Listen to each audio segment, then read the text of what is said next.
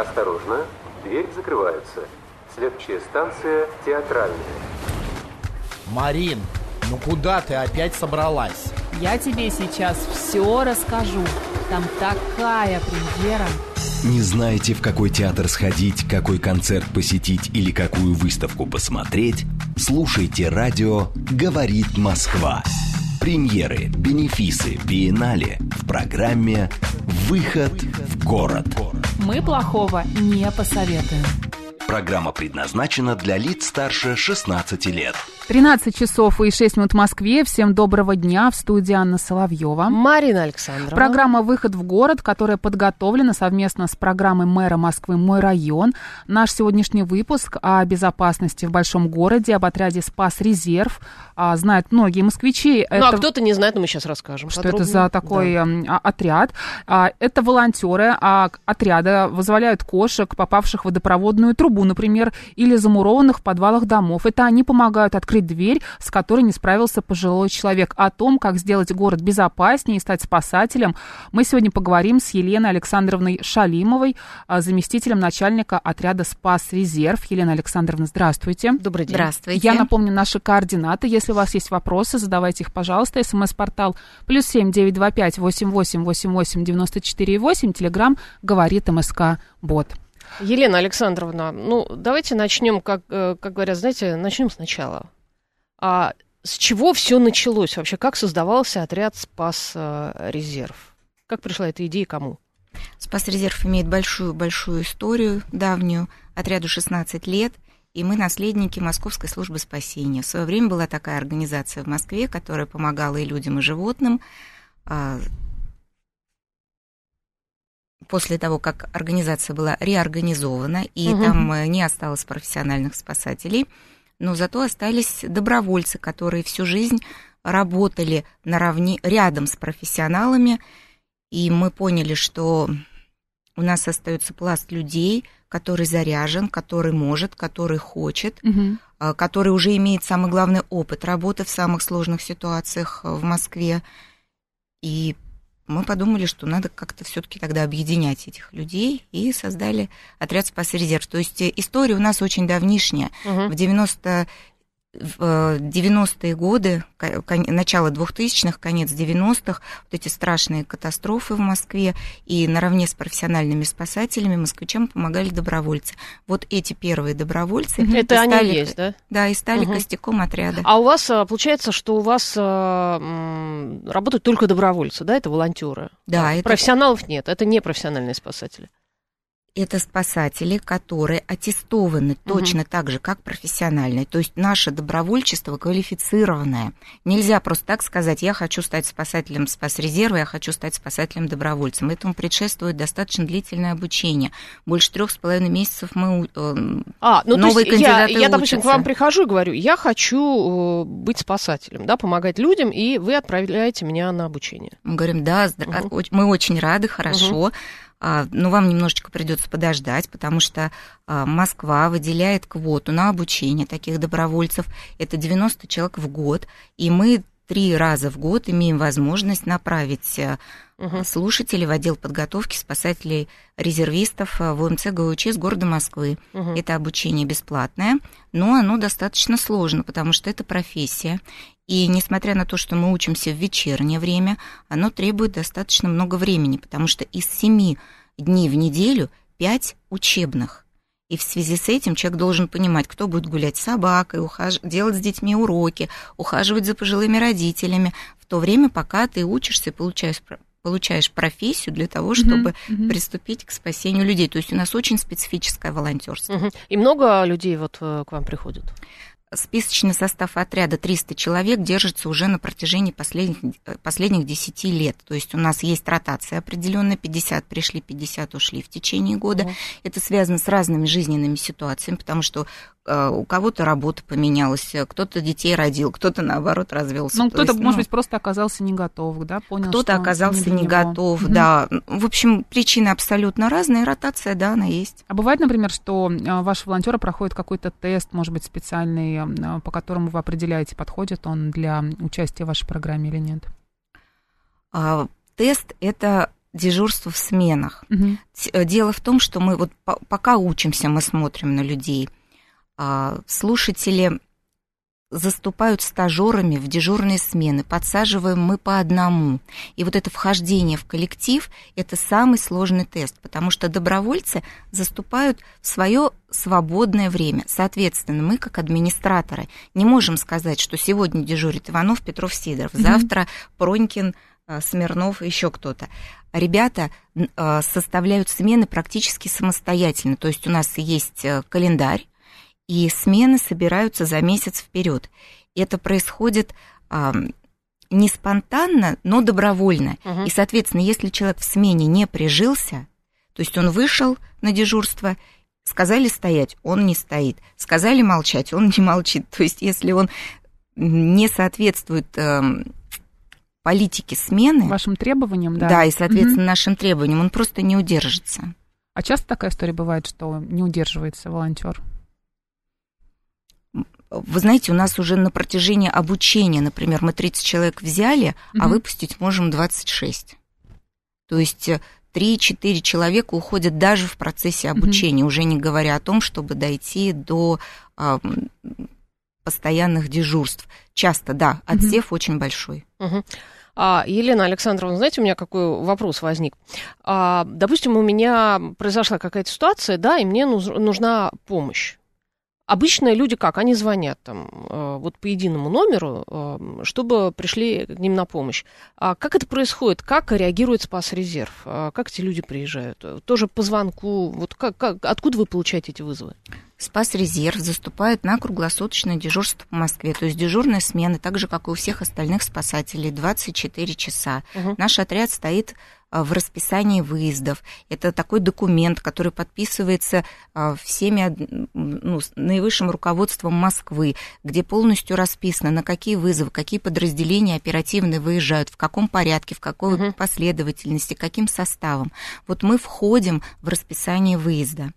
И если мы заступили на дежурство, то мы сообщаем об этом в службу 112 Мгм. и в Центр управления кризисных ситуаций. Ну, собственно, я это имею в виду, да. И уже операторы этих двух служб решают, какое подразделение поедет а, на тот или иной вызов. Соответственно, напрямую мы никаких заявок не принимаем. Нас направляют операторы пульта 112 и Мгм. пульта 101. То есть вы интегрированы вот со всеми этими службами? Абсолютно. Мгм. Так как мы м, резервное звено, то мы должны друг друга знать, мы должны отвечать по качеству подготовки, и более того, оперативные службы должны быть в нас уверены. То есть это очень-очень большая ответственность. Э, Вот та работа, которую нам поручают, она очень ответственна. Мы же с людьми работаем, нам жизни доверяют. Мгм. А с какими проблемами во- вот сейчас жители города обращаются чаще всего? Есть какой-то вот рейтинг? А, Есть определенный рейтинг который- заявок, которые передают нам. Мгм. потому что все-таки мы идем вторым эшелоном, и, в пер... и нас э, стараются отправить на выезды, которые а, ну, по степени значимости, что ли, вторым Мгм. эшелоном идут. То есть, например, произошло дорожно-транспортное происшествие. Если мы находимся прямо на соседней улице, отряд поедет туда параллельно с профессиональным подразделением. Мгм. А если оно прошло, произошло достаточно далеко, то, соответственно, нас не отправят, поедет, э, опять же, по мере э, приближения к объекту э, поедет то подразделение, которое ближе. Но вот если обращается человек и говорит, что нам нужно помочь животному, и даже если это животное, если вот этот случай произошел на другом конце города относительно Мгм. спасрезерва, направят нас для того, чтобы профессиональные спасатели остались в расчете и смогли среагировать на более сложные происшествия. То есть вот таким образом происходит. У нас география а, наших выездов – это вся Москва внутри МКАД. Мгм. Мгм. А если говорить о животных, с какими чаще всего проблемами к вам обращаются? Спасатели, спасатели направляют в тех случаях, когда необходимо применение аварийно-спасательного оборудования. Мгм.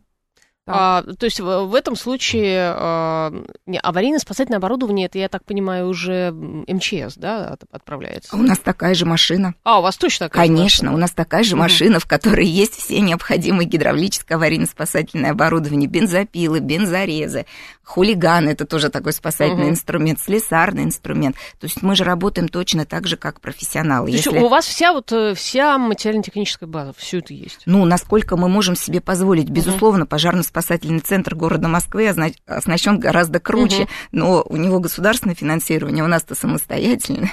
Мгм. Вот, кстати, по поводу финансирования, а, как это происходит? Как это происходит? Наше увлечение достаточно дорогостоящее. У нас есть якорный спонсор, который помогает М. нам с помещением Мгм. и который в свое время приобрел нам автомобили. То есть добровольцам это очень проблематично сделать. Все остальные, а и наиболее дорогостоящее оборудование, гидравлический аварийно-спасательный инструмент, остался нам еще со времен службы спасения. Ну, чтобы вы понимали, стоимость этого инструмента это миллионы, это не 200, не 300 тысяч, это очень дорогостоящий девайсы, которые, ну, и служат, соответственно, Мгм. долго. У нас прекрасный механик, который умеет это все восстанавливать. В общем, а, эта ситуация у нас прикрыта. Но есть мелочевка, расходы, например, диски для бензорезов, слесарный инструмент, а, ну, в общем, всякая-всякая мелочь, вплоть до заправки аварийно-спасательного автомобиля. Вот это все ложится на плечи добровольцев. То есть у отряда, как у общественной организации, есть вступительные членские взносы. То есть наше э, добровольчество – это достаточно затратный для людей, которые этим занимаются, проект. Но мы считаем, что это и хорошо, потому что у нас нет случайных людей. То есть те ребята, которые заступают в спас-резерве, они точно понимают, что они хотят. А вот эти люди, которые к вам приходят, это люди самых разных профессий, да? Это не только там врачи, профессиональные спасатели. Есть такие, которые в бывшем спасателе, они при- приходят, хотят про- просто какую-то помощь оказывать. Наоборот, Мгм. наши добровольцы становятся самыми лучшими спасателями, профессионалами. Мгм. То есть от нас переходят в А, профессиональные туда. подразделения, и многие остаются с нами. То есть Мгм. кто-то ушел и работает,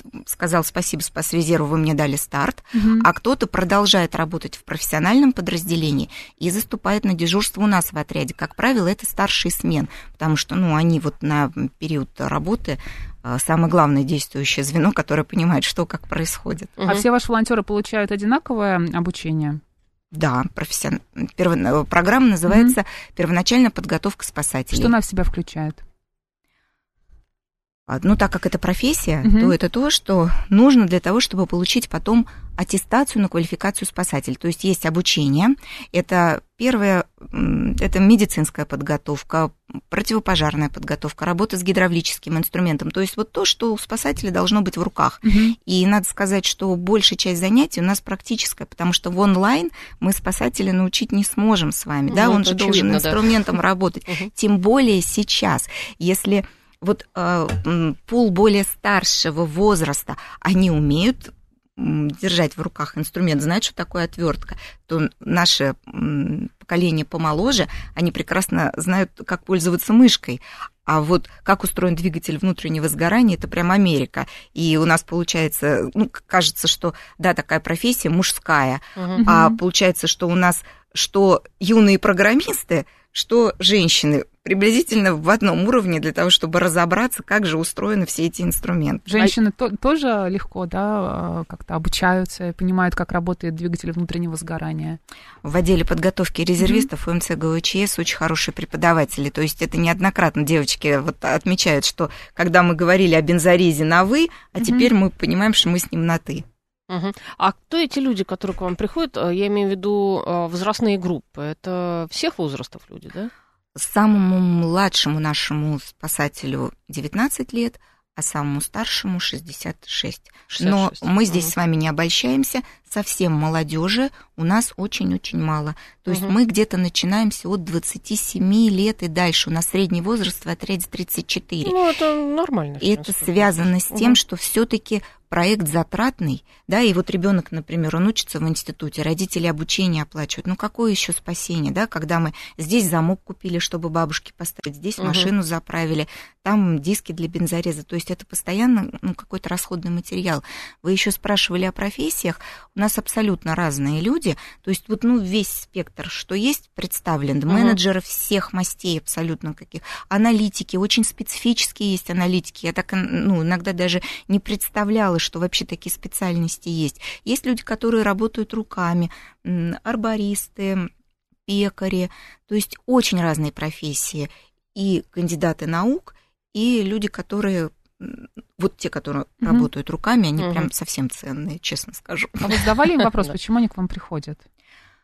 Конечно, задавали. Но на самом деле у всех примерно один и тот же ответ, да, ну, ну какой нам Мгм. набор скажет? Хочу помогать людям, пережил какую-то травмирующую столкнулся ситуацию, да, да. хочу э, реабилитироваться. Мгм. Но это все внешние такие вещи, которые э, все озвучивают. А уже вот что внутри, это сказать очень, очень сложно, потому что а,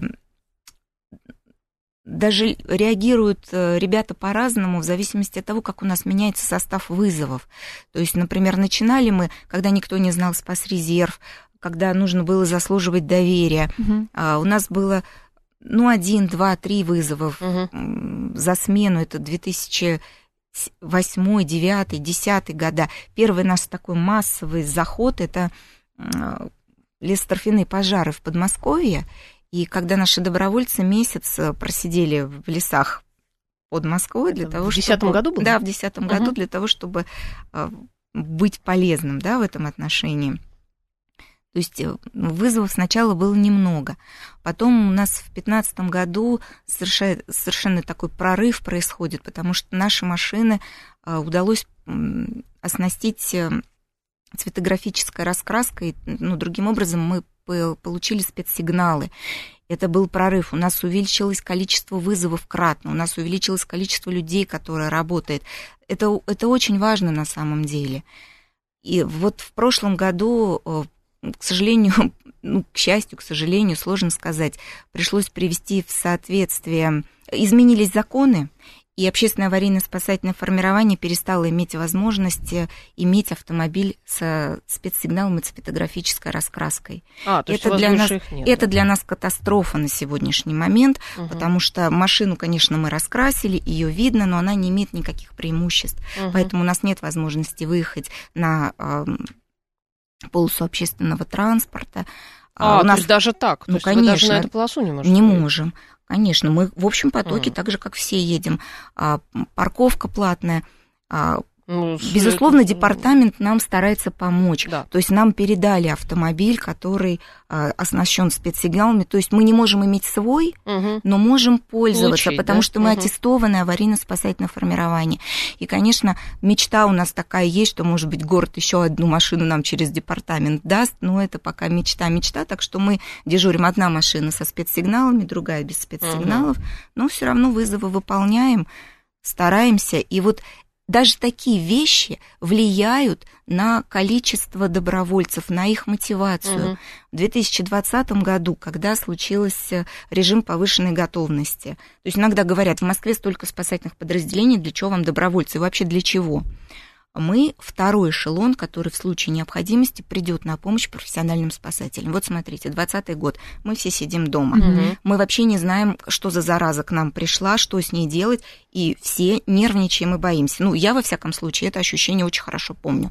А теперь мы понимаем, что эта болезнь касается работы легких. Мгм. Гарнизон пожарной охраны и спасатели, которые работают в дыхательных аппаратах, извините, легкие, это их рабочий инструмент. Кого в первую очередь нужно беречь? Нужно беречь этих людей, потому что в случае возгорания, в случае каких-то пожаров в Москве, кто тогда будет работать? То есть это ну, золотой фонд, который нужно беречь. И тем не менее, мы с вами все сели дома, а в квартирах остались беспомощные пожилые люди, инвалиды, к которым раньше родственники могли приехать помочь, Мгм. а сейчас они остались в гордом одиночестве. И вот в этот, а, в течение трех месяцев Спасрезерв заступал на дежурство ежедневно. Мы выполняли по пустой Москве до 25 выездов в сутки, накатывали от Мгм. 6 до 600 километров. Один день у нас вообще было 1000 километров проезда в сутки, то есть это север-юг, север-юг, север-юг. И мы выполнили тогда около 1200 выездов для помощи людям. Причем мы же не знали, вот мы едем к человеку, мы не знаем, ковид у него, не ковид. То есть нам нужно было полностью себя обезопасить, обезопасить людей, к которым мы приезжаем, да, то есть средства защиты, вот это все вещи. И, ну, вот я считаю, что это такой прорывная позиция для помощи городу. И мы справились. А в а, Опять чуть э, ниже спущусь, 15 год, катастрофа в московском метро. Москва это же огромный город, это как некоторое вообще европейское государство.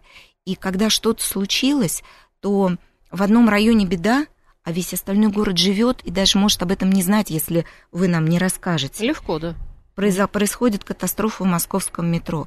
Силы гарнизона стягиваются это- на эту локацию, потому что там очень сложные технические работы. Соответственно, оголяются районы, в которых находятся спасательные подразделения.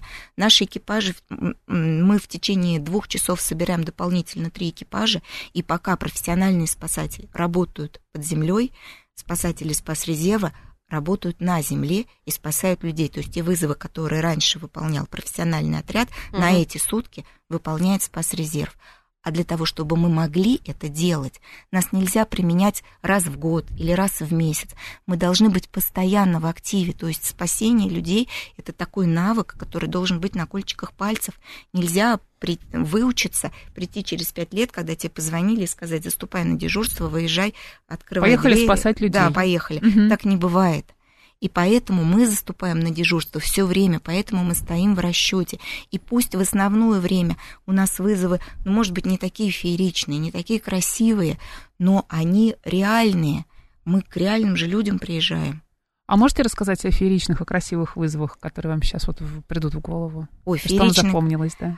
Слушайте, ну, самые медийные Да. выезды – это, конечно, животные. Мгм. То есть то, почему знают спас-резерв, это животные. Ну вот все время, да, откуда-то достают Конечно, кошечек. конечно, э, конечно, потому что наши бабушки и двери, они не такие интересные, их не будешь... И Мгм. самое главное, что, не знаю, мне кажется, у нас и жизнь такая сложная, что показывать вот э, те, ну, ту боль, которую мы видим на выездах, заходите в наш Телеграм, почитайте спокойненько, да, это уже такая локальная, локальная история, но это не будут показывать массово. мгм. Хотя э, ситуации, конечно, они иногда выворачивают наизнанку.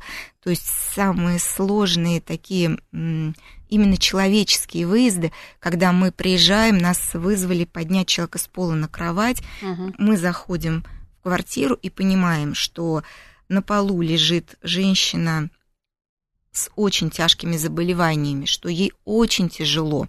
Не буду описывать вот эту Мгм. всю историю. Самое главное, что она нуждается не в том, чтобы ее подняли с пола на кровать, она нуждается в медицинской помощи. А просят помочь поднять две ее дочки, которым примерно в районе 50 лет, и обе инвалиды по психиатрическому диагнозу. И что вы делаете в этой ситуации? Мы вызываем скорую, г- женщину госпитализируют, и в скорой остается контактный телефон нашего отряда, потому что девочки не, не смогут, нич- они, они, э, ну мы им говорим, что вот маму нужно в больницу класть, они говорят, да нет, нам ее нужно поднять, то есть они минимально себя Не обслуживают, понимают. но не понимают, что происходит. А То есть они дальше- себя-то обслужить не могут, по сути. Да? ну, да, Мгм. видимо, то есть какая-то помощь есть, соцработник приходит, но минималка. И дальше ситуация развивается следующим образом. Через неделю звонок на наш телефон. Нам звонят из социальной службы, чтобы спросить, а можно ли женщину забрать домой. Понимаете, не этим девочкам звонят, а звонят нам. И мы рассказываем, что эту женщину нельзя вот просто так отвозить домой, что нужна этой семье помощь. Социальная служба забирает это в работу. Ну, а апофеоз, конечно, этой ситуации ну, тоже, к сожалению, грустный. Женщина умерла, а так как наш телефон уже вот находится в, в, в работе, то звонят нам и говорят, а вы почему маму из морга не забираете? Угу. Вот спасатели трубку снимают. Представляете, вот диспетчер, который снимает трубку, Им тоже ему говорят... понадобится Ну, психологическая помощь, скорее Ну всего, вот после да, то есть вот звонка. такие случаи, они не медийные. А медийные совершенно замечательная Вот кошка. О них мы поговорим сразу после Да. выпуска новостей на «Говорит Москва». У нас в гостях заместитель начальника отряда «Спас Резерв» Елена Александровна Шалимова. Осторожно, дверь закрывается. Следующая станция театральная. Марин, ну куда ты опять собралась? Я тебе сейчас все расскажу. Там такая премьера.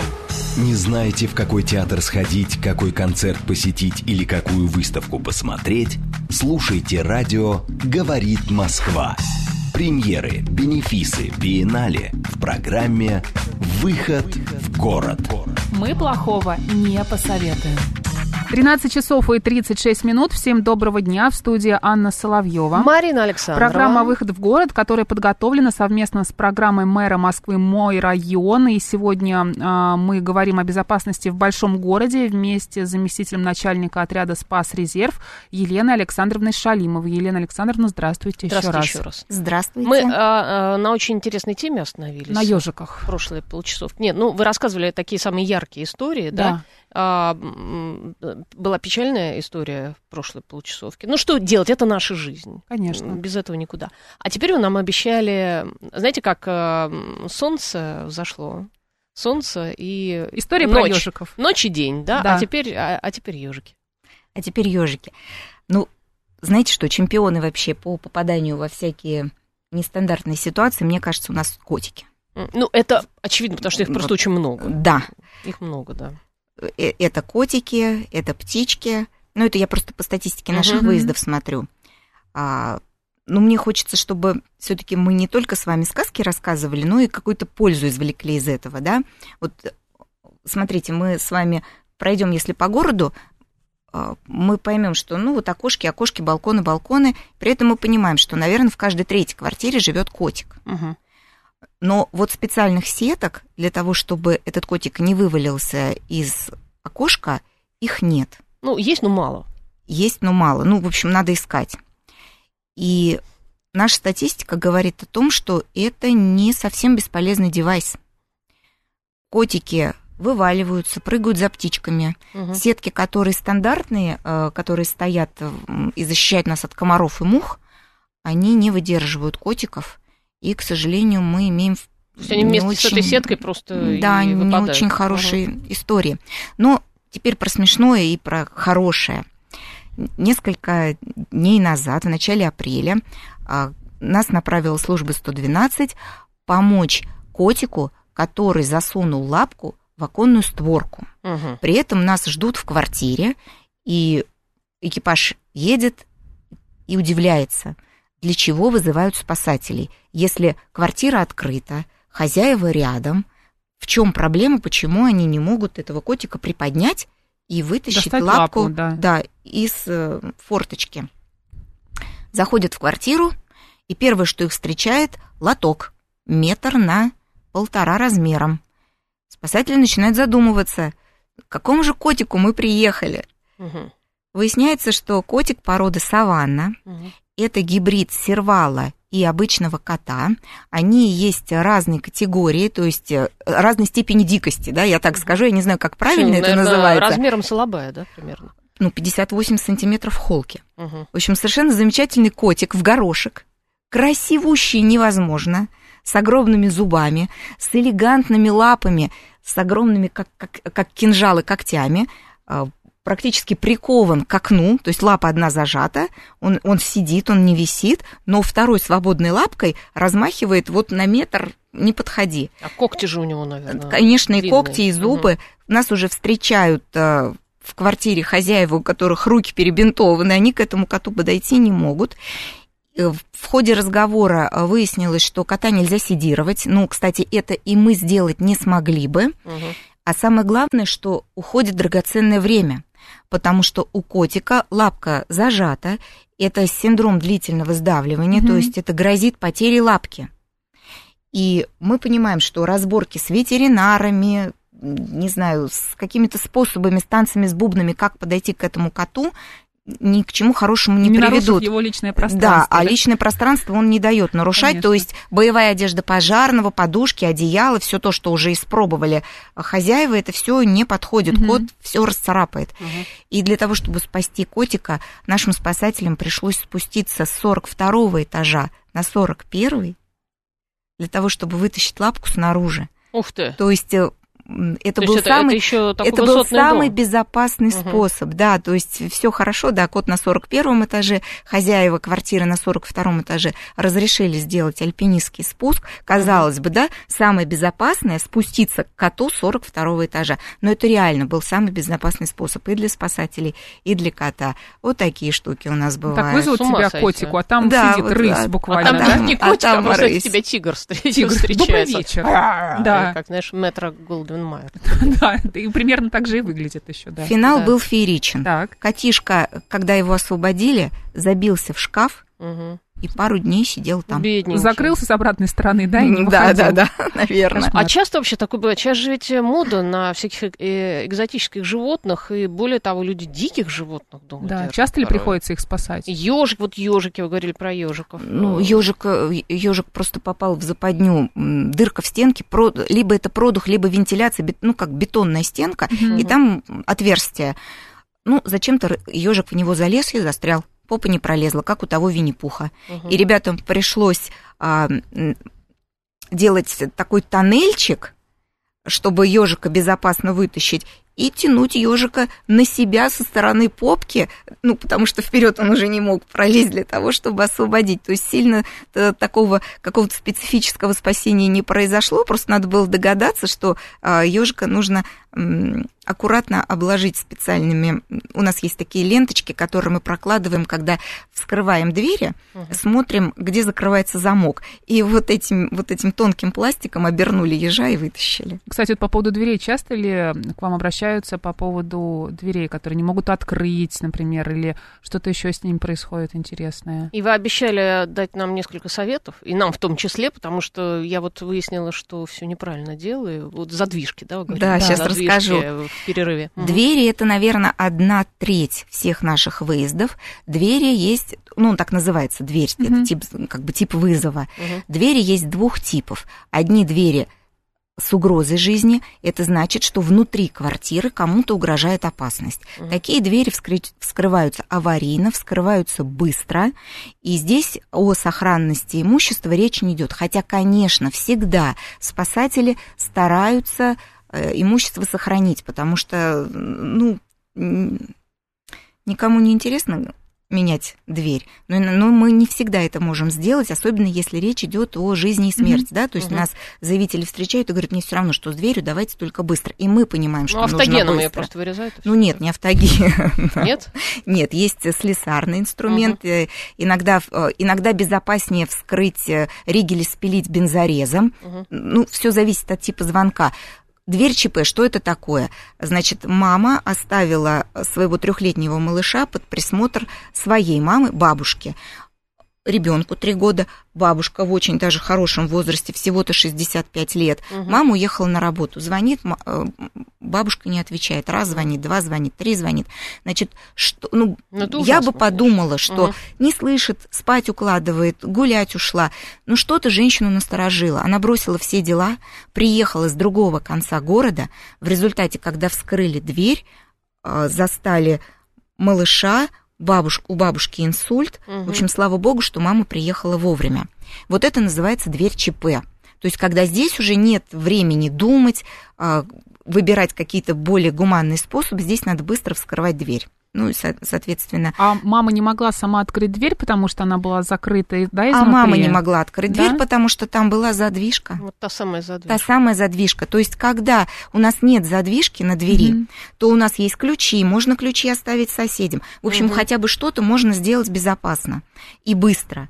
А вот когда у нас задвижка, то нам надо понять, какой тип задвижки, как она там закрыта, можем ли мы ее хоть каким-то образом протолкнуть. То есть задвижка это хуже, чем замок. Мгм. И поэтому мы всем нашим заявителям бабушкам стареньким мы просто задвижки снимаем, ну, конечно, по согласованию с ними. То есть, если мы приехали открывать дверь пожилым людям, мы прям родственников стараемся убедить, бабушек стараемся убедить. Оставьте, пожалуйста, замки. Не нужны вам эти задвижки. Это очень страшная история. Самое главное, что задвижки в самый неподходящий момент закрывают животные. Коты прекрасно закрывают, собаки прекрасно закрывают. Маленькие дети способные два с половиной года. Не думайте, что два с половиной года он у вас задвижку не закроет. Замечательно, вы пойдете мусор выносить, Мгм. придете к закрытой двери. Поэтому задвижка, ну, это вот такая вещь, ну, закройте на ключ. Это зло, Закройте на- задвижка, это задвижка зло, да. это зло. Мы это пишем Мгм. в каждом нашем отчете. Мы И- прям и- большими и до сих буквами все пишем. это продолжается, все равно задвижка. все пользуются задвижкой. Ну, конечно, это- ну это жизнь. Мы, мы с вами как начали металлические двери ставить в 90-х годах, так мы и ставим задвижкой. Я вам больше скажу. Я себе меняла металлическую дверь. Соответственно, конечно, я в тех заданиях написала, что мне задвижка не нужна. Мне пришла дверь с задвижкой. Мгм. То есть это вот, ну, такой наработанный Такое ощущение, процесс, что и- который... их по умолчанию делают же задвижку. Менталитет у нас такой, да? Ну Если да, мы дверь вот ставим, привыкли, то что вроде как нам-. Вы Да, знаете, люди, потому что люди нужны. думают, что задвижка, вот все, я ложусь спать, Панацея. я Закройте закрываю, на замок. э, э, задвижку. Мгм. А потому что они думают, что вот мало ли, а воры, воры они попробуют там замок скрыть, а задвижку они не откроют. Мне кажется, Москва сейчас стала гораздо безопаснее. То есть, вот, ну вот правда, это, мне, это действительно наследие наших 90-х, когда Да, мы вот да, так вот конечно, боялись. конечно. Сейчас, мне кажется, гораздо безопаснее город, и уже надо нам менять свой менталитет, Ну, все-таки задвижки. вот эти фильмы, да, из 90-х, когда ты открываешь дверь, у тебя она а, открывается, и на ней остается цепочка, и какой-нибудь опасный человек эту цепочку просто снимает. Помните, может Ну, быть, а- а- цепочка-то это, да, это немножко другое, это легкий вариант. Да. Задвижка Задвижка-то это намного еще сложнее. полбеды, но Мгм. и то тоже нехорошо. А вот задвижечки, которые закручиваются, ох, особенно бабушки в, а, в состоянии аффекта, они умудряются так эту за- задвижку закрутить руками, Мгм. что потом спасатели открутить не могут. А, то есть они ее еще. Да, они еще и так закрутят, что прям- Наш то есть они да. испугались, она Мгм. боится, у нее ну не всегда Состояние аффекта, может быть, да? состояние аффекта, Мгм. конечно. Наш слушатель Добрый Док пишет. Коллеги, большой привет вам от Грифа 8 ССИНМП имени Пучкова. За 17 лет стажа работы на скорой постоянно взаимодействуем с МЧС вообще и со Спас резервом в частности. Спасибо вам, профессионалы. Без вас нам край. Боже мой, как приятно. Спасибо большое. Спасибо вообще всем оперативным службам, которые с нами взаимодействуют, которые с нами работают, которые нам доверяют. Вот ваши слова, ваше доверие – это мотивация добровольцев работать, потому что никаких плюшек у нас нет, это прям реально никаких плюшек Мгм. нет. Но добрые слова и добрые дела – это, это такой стимул к работе. Мгм. Это вот, кстати, наш постоянный слушатель, добрый док. А, а, Катя спрашивает, а как насчет двух дверей? Старая и новая. Ведь у многих Это же- еще и две да, двери. это комбо Да, и получается, смотрите, Да. пожилой человек пошел купаться, Жень- э, бабушка, дедушка, неважно, она присела в ванну, а вылезти сил нет. И в Мгм. результате бабушка у нас оказывается за тремя дверьми. Одна в ванной и две входные. Так- такое бывает, да. Такое бывает. Соответственно, какие у нас варианты? Мы можем Кошмар. входить в окно, Мгм. если есть возможность, можем входить через двери. То есть это уже по ситуации. И но задвижка всегда Мгм. плохо. А Елена Александровна, а можно ли сказать, что какие-то районные, с вашей профессиональной точки зрения, более опасные или, или безопасные? Ой, нет, вот так- на такой вопрос я ответить не смогу. Я Мгм. могу сказать так, что а, с- экипажи спасрезерва дислоцируются в Центральном административном округе и в Восточном А, административном то есть у вас. ЦАО и ВАУ. ЦАО и ВАУ, да, с Мгм. юго ЦАО, ЦАО и ВАУ. С юго-востоком у нас э, несколько сложно сейчас, ну, просто вопрос в количестве автомобилей, да, которые Мгм. мы можем а, выставить на дежурство. И а, мы будем надеяться, что жизнь жителей Центрального и Восточного округа мы делаем безопаснее, потому что туда мы можем приехать быстрее всего. Мгм. А, смотрите, э, вот э, хороший вопрос, кстати, я бы хотела его задать. Если в квартире живет пожилой человек, какие советы дадите ему и его родственникам? Вот он живет один. Вот такие, ну, базовые такие советы. Спасибо вам большое за этот вопрос, потому что это очень-очень серьезная, эм, серьезная тема, о которой Мгм. Нужно говорить. А, Во-первых, хорошо бы, если бы родственники а, мониторили состояние вот пожилого человека. Мгм. Что можно сделать? Можно, некоторые ставят видеонаблюдение, это вообще шикарно. То есть, когда звонит женщина и говорит, что у меня в квартире стоит видеонаблюдение, и я вижу, что моя мама упала, и она беспомощна, это, ну, замечательно. Во-первых, быстро можно оказать помощь, во-вторых, понятно, что за дверью происходит, да, то есть видео, Мгм, установка видеонаблюдения. Это очень редко, но очень хорошо и эффективно. Во-вторых, конечно, с родственниками желательно общаться для того, чтобы понимать, когда мама или папа э, пожилые или просто нездоровые, да, то есть у нас же могут быть и люди гораздо моложе, которым требуется уход, перестанут выходить на связь. Потом всегда, э, ну, очень часто наступает такой момент, когда пожилой человек обслуживал себя сам, обслуживал, обслуживал, все было нормально, и вот наступил момент, когда он один жить не может. Мгм. И вы не можете, например, его забрать к себе. Здесь надо уже говорить о том, что человеку нужна помощь не только соцработника, который два раза в неделю придет, принесет продукты, а, возможно, нужен более серьезный уход, а, что нужно, чтобы была сиделка с проживанием. Ну вот как это, например, выражается? А, Женщина падает, Мгм. а, нас направляют поднять с пола на кровать, и мы понимаем, что мы едем уже восьмой, девятый раз по этому адресу. Почему она падает? Потому что она а, очень интеллигентная, и она не курит в кровати. Поэтому для того, чтобы покурить, а ей хочется покурить, вот курильщики знают, что это просто непреодолимое желание, она встает и кое-как по стенке, как угодно, но она доходит до кухни. Мгм. Дальше она садится на табуретку, она покурила и упала. И понимаете, что это же не работа спасателей приезжать и поднимать бабушку. И вот она может это делает постоянно. да, и она... падать. Одно дело, когда это первый раз случилось, и человек Мгм. грузный, да, Мгм. 120, 130, 140, 170 килограмм, это же очень много. В наших узких квартирах часто человек грузный, упавший, занимает собой всю площадь, и поднять этого человека, это задачка не из простых. То есть э, экипаж прямо-таки изобретает, каким образом это сделать. Чем еще опасно падение? Пока у вас бабушка на своих ногах, лучше обез- заранее о ней позаботиться, чем когда она упадет, сломает шейку бедра, что тоже, ну, это вполне Конечно. себе нормальный вариант в таком Мгм. случае. Мгм. И тогда оно у вас будет лежать. И вот это еще хуже, и вам все равно придется нанимать сиделку. Мгм. Поэтому вот эти вещи надо предупредить. Дальше, пожилым людям по стенке, поручни, ручки, всякие хваталки, чтобы они могли э, держаться. Обязательно хваталки и ручки в туалете. Вы не представляете, какое количество пожилых людей не могут встать с унитаза. Мгм. Это страшное дело. Они сидят, они боятся об этом сказать, они не говорят об этом родственникам. Совершенно Ну, дичайшие это же случаи. очень просто, эти насадки продаются. Вот, Ну, надо ручками. делать. Ну, Мгм. ну дичайшие случаи. Конечно. Мгм. Когда человек сутки сидит в туалете, как вы думаете, когда мы приехали по этому вызову? Конечно, человек поехал уже в больницу. Мгм. То есть тут уже ни о чем не говорит, э, нельзя его просто поднять, перенести Мгм. на кровать и оставить. Это все, это госпитализация, это кратное ухудшение состояния.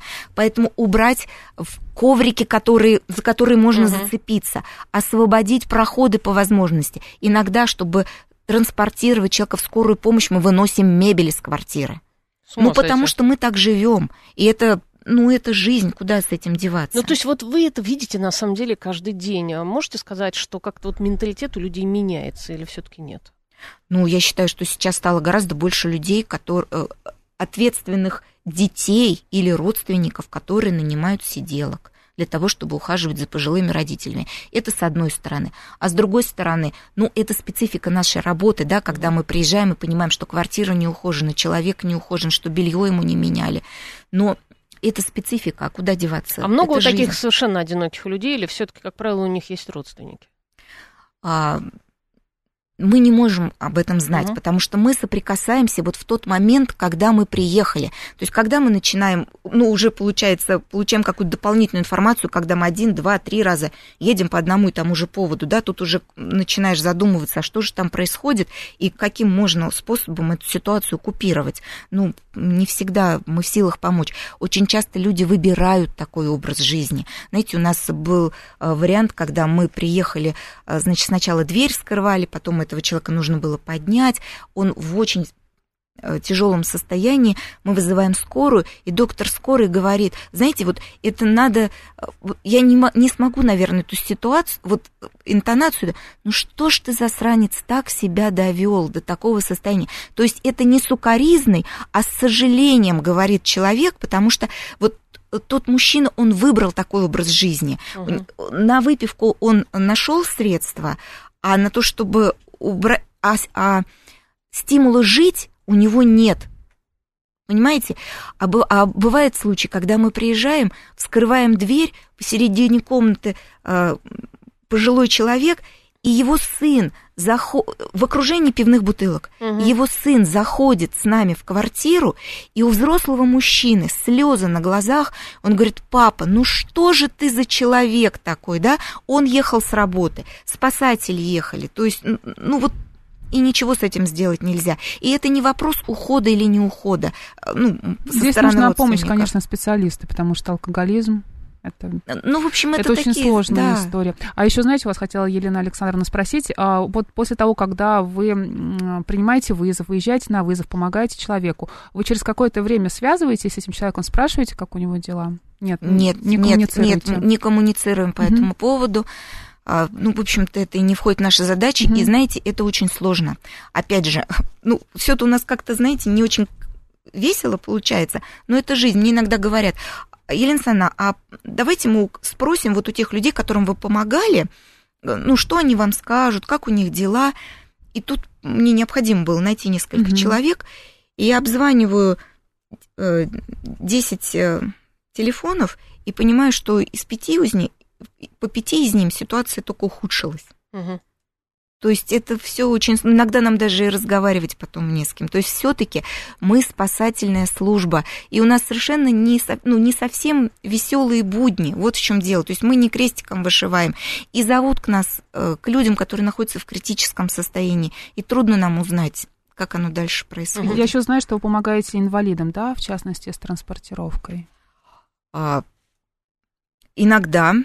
А, значит, сейчас есть платные службы. Угу меди- медицинские, которые взяли человека из больницы, транспортировали до дома и mm-hmm. подняли на этаж. Но не у всех есть возможность оплатить такую услугу. И если довести до дома можно, то есть больница закажет транспорт санитарный специальный, то вот поднять на этаж – это уже целая история. И одно дело, когда человек э, не очень грузный, да, там могут родственники каким-то образом поднять и все сделать.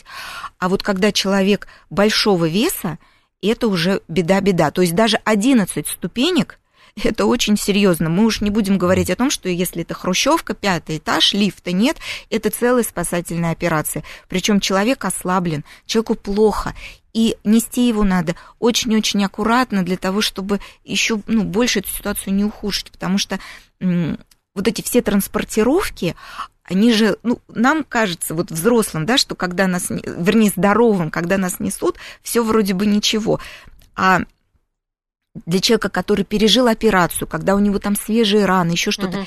каждый шаг отдается в этой ране. Это, знаете, как скорая помощь. Вот по Москве, в Москве дороги ровные, скорая помощь везет и везет. Угу. А есть не в Москве дороги сплошные ухабы. И проблема не в том, что все рессоры мы сломаем и машину раздолбим, а проблема в том, что человек, который находится в этой машине, что каждую вот эту выбоинку он чувствует собой, угу. и это очень иногда неприятно. То есть это надо на своей шкуре попробовать. У нас мало уже остается времени. Я хотела бы еще спросить о детях. Дети сами звонят в службу спасения, и какие с ними происходят истории? Мы-то напрямую не можем такой угу. вызов принять, да, то есть дети звонят в службу 101 или 112, но что у нас делают детки? Детки одевают на пальчики различные колечки, угу. засовывают пальчики в дырочки, из которых потом нельзя вытащить. Ну, то есть это самое такое распространенное. Ну, классическая вот такая. история. И последний вопрос. Задвижки закрывают, да, задвижки. Елена, Елена Александровна, а что вас объединяет в вашем отряде «Спас резерв»? У нас буквально 20 секунд. Мне кажется, что объединяет добрые сердца. Это самое главное. Друзья, у нас в гостях была заместитель начальника отряда «Спас резерв» Елена Александровна Шалимова. Елена Александровна, большое вам спасибо. Делаете спасибо за очень работу. важную спасибо. Да, работу. Mm-hmm. В студии была Анна Соловьева. Марина Александровна. Далее новости на «Говорит Москва».